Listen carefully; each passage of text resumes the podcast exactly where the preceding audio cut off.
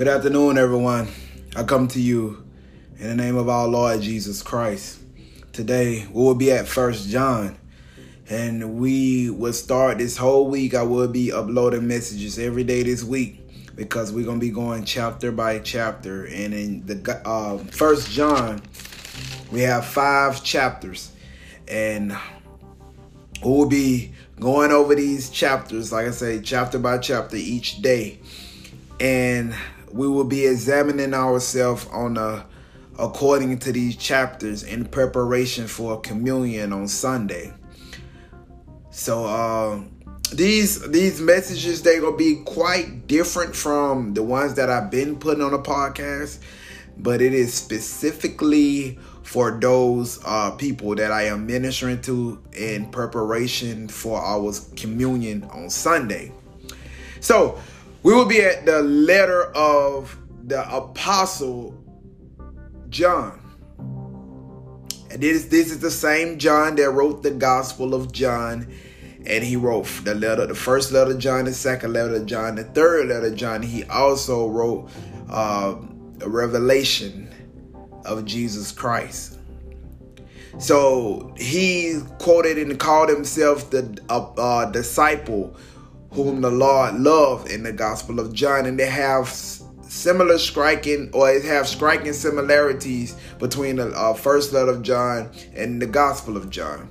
And he, the audience, I really want to make this clear. He's not writing to unbelievers.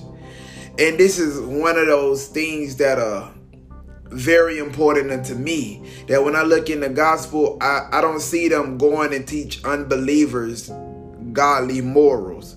Because if a person don't believe in the good news about Jesus Christ, is nothing else to for them to be taught past that.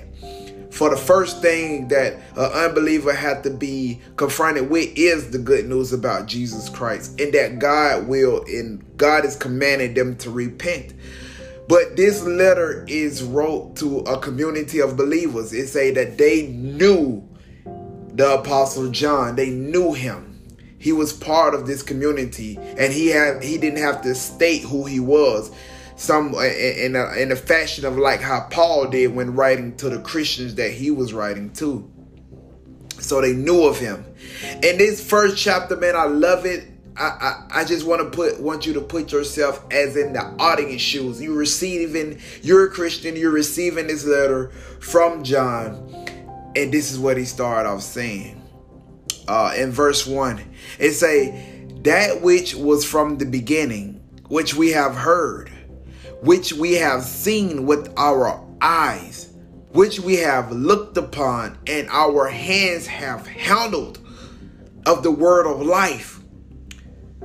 For the life was manifested, and we have seen it, and bear witness, and show unto you that eternal life which was with the Father and was manifest unto us. That which we have seen and heard declare we unto you, that you also may have fellowship with us.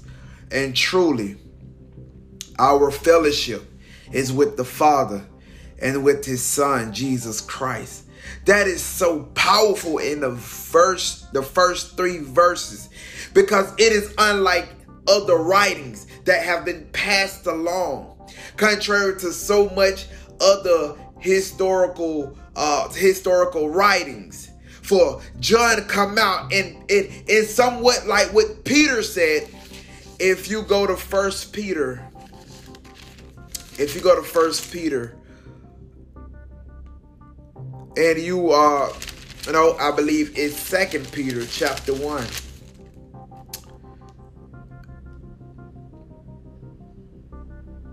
Nope, Second Peter chapter one, uh, starting at verse 15.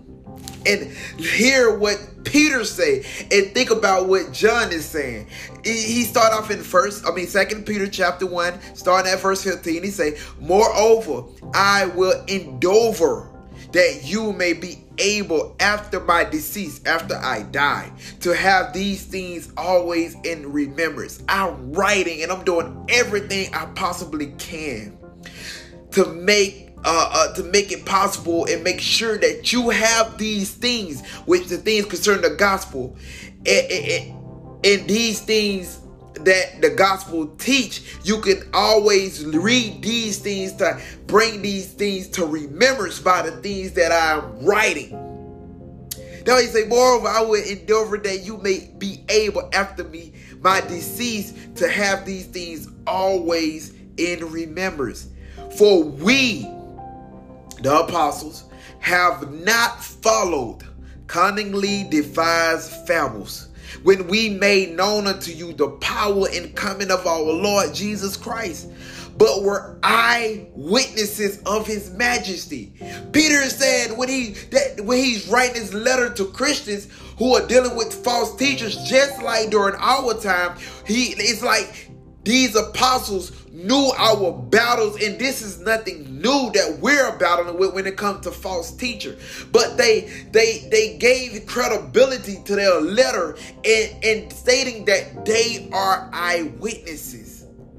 Christians, don't listen until what the false teachers, the people that don't believe, the people that try to defile the gospel, the pre- people that try to discredit the gospel, don't believe what they say is when it's myth, the hearsay. It's just somebody passing this along. That's hearsay. It's just a legend. Jesus Christ is a legend. There's so much stuff built up around his name. They, it was taught. It, Christianity came into play by the Romans. All kind of lies because Paul, I mean Peter was writing to Christians and John was writing to. Christians Christians and they saying, we are eyewitnesses.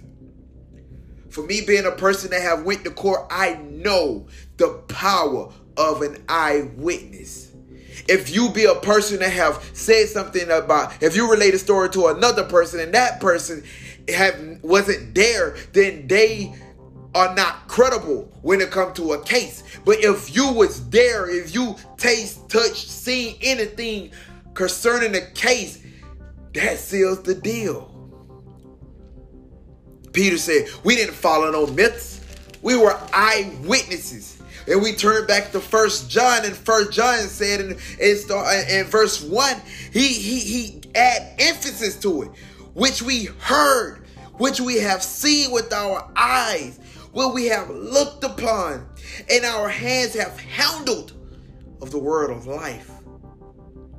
Then he said verse 2 again, We have seen it and bear witness and show unto you, which that unto you is the Christians during that time, and also to us, they showing it to us that eternal life. This eternal life was with the Father in the beginning, but it was manifest, it was able to be seen, it was revealed unto the apostles. That what verse 2 say.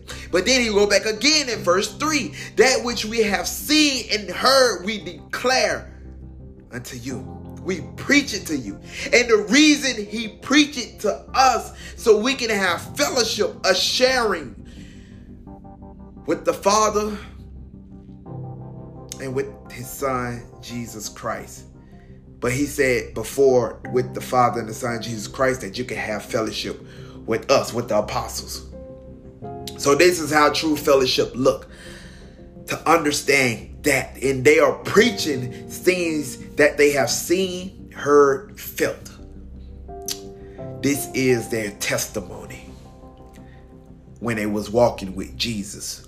Verse 4 say, these tell us what he's writing it for. And these things write we unto you that your joy may be full. And that's why we're taking the journey so our joy be full so we can have the assurance of salvation according to First John chapter 5. So as we come and he start proclaiming the message. Verse 5 say, This then is the message which we have heard of him, God, and declare unto you. What is the message? It say that God is light, and in him is no darkness at all. So John declared to us a message from God's Son about God Himself. And this is God is light. That means God is absent from the presence of sin or darkness. God is pure. God is holy. God Jesus said in John chapter 4, 23, 24, that God is spirit. And the only way that a person can know who God is is by listening to what Jesus have said. And Jesus taught his apostles. And now he's teaching, his apostles are teaching us about the Father and about the Son. And the first thing he tell us in for John is that God is light and God is pure. God is without sin and there is no sin in him at all. So if you want to know God, know God is light. God is without sin. God is pure. God is perfect. God is holy.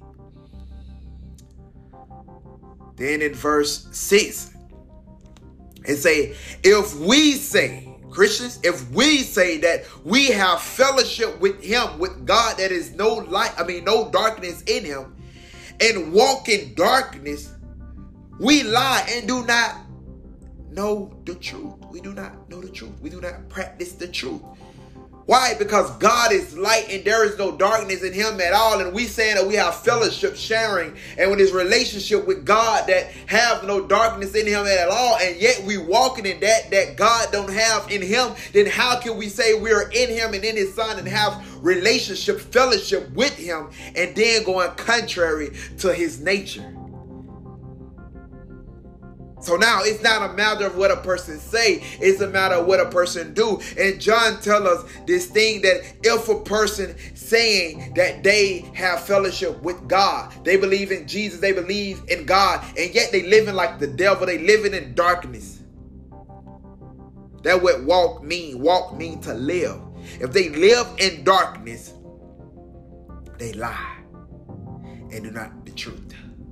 Verse 7 say, But if we walk, which means live in the flight, as he is in the light, we have fellowship one with another, and the blood of Jesus Christ, his son, cleanses us from all sin.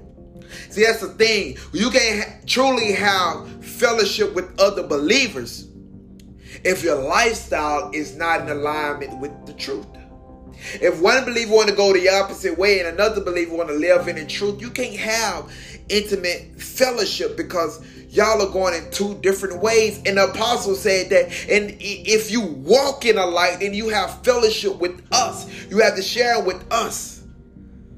So we can see that fellowship, true fellowship, come from that relationship and that practical relationship with God. And if you have that uh, obedient relationship with God, then you have you can have that fellowship, intimate fellowship with other believers of like faith, and then we have that the blood of Jesus that cleanses us continually from our sin. Understand the things that we're gonna examine ourselves of right now. One, we look at our life and we know that John presents us with God. He say God is light and there is no darkness in him at all. So God is pure. He's holy. He's set apart from all evil. Yet is no darkness in him. Now, this is how we examine ourselves. Because John said that if we claim, or if any person that proclaim Jesus' name, and if they claim that they have fellowship or relationship with God, and yet they live like they want to, contrary to what God says, then they're lying because God don't have darkness. God is a God that is pure. So, and if we can examine ourselves in that, and then if we have things in our life that is dark and contrary to what God is, I'm going to tell you in a moment as we keep going forward. But then when we have this true relationship with God, then we have fellowship with each other, as verse 7. Verse 8 say, if we say that we have no sin, we deceive ourselves, and the truth is not in us. We deceive ourselves. Deceiving means mislead. We're able to mislead ourselves in thinking that we are right with God and are absolutely not right with God. Verse 8 say, if we say that we have no sin.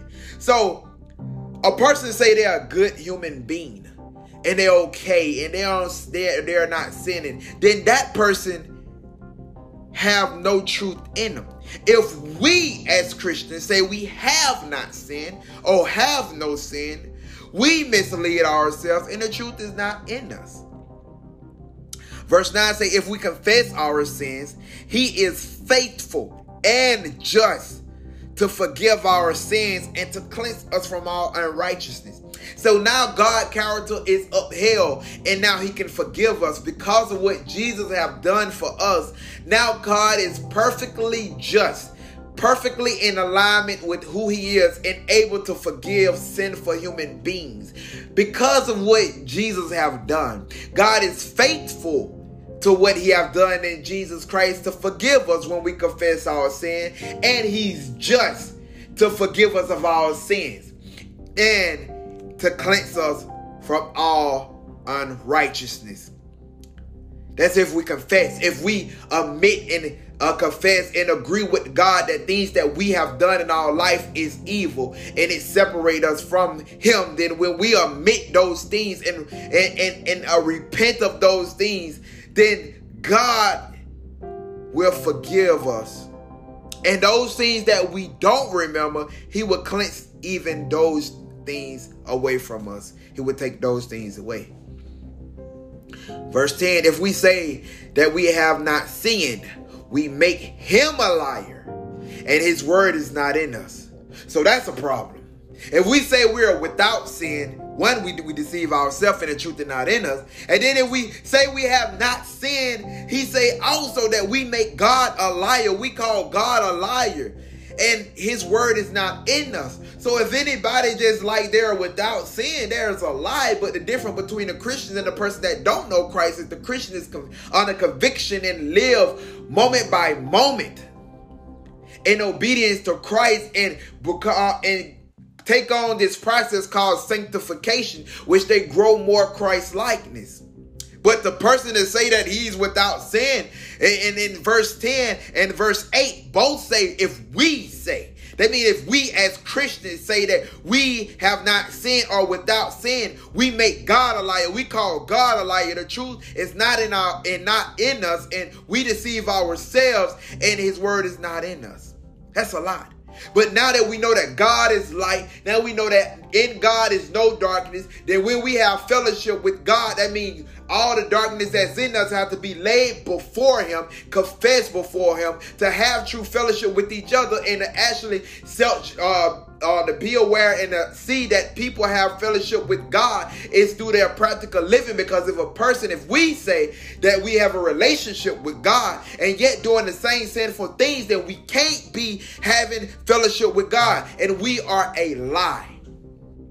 John is getting very practical. So today, when we examine our life, we can look at this and just say, look, God said in verse 9 through John, if we confess our sins, he is faithful and just to forgive us of our sin and to cleanse us from all unrighteousness. Therefore, I look over my life and look at my attitude, look at the things I have done over the past couple days, and then I confess those things to my Lord, my God. And then he says, according to the scripture, that he is uh, he will forgive me of my sins and cleanse me from all unrighteousness. He's able to do that because he's just and the justifier of those who place faith in Jesus Christ, according to Romans. Jesus have died for the sins, raised from the dead. So today is that is our examination. As I said, it was not be like other messages. I'm just uh, going chapter by chapter. I'm not get uh, doing an exhaustive study. I'm just going over the things that we can, way we can be able to examine ourselves according to John, First John chapter one today. And tomorrow we will be going over First John chapter two. We probably have to break First John chapter two up from verse one to verse fourteen, and then continue in that pattern because it get a little lengthy. So, but God bless y'all. God be with y'all. Confess what you feel and see is what God revealing to you as darkness that you're clinging to, and then just bring it to repentance. Cling to the Holy Spirit, that glorified Son. God bless you and may God give you peace in our Lord Jesus Christ's name. Amen.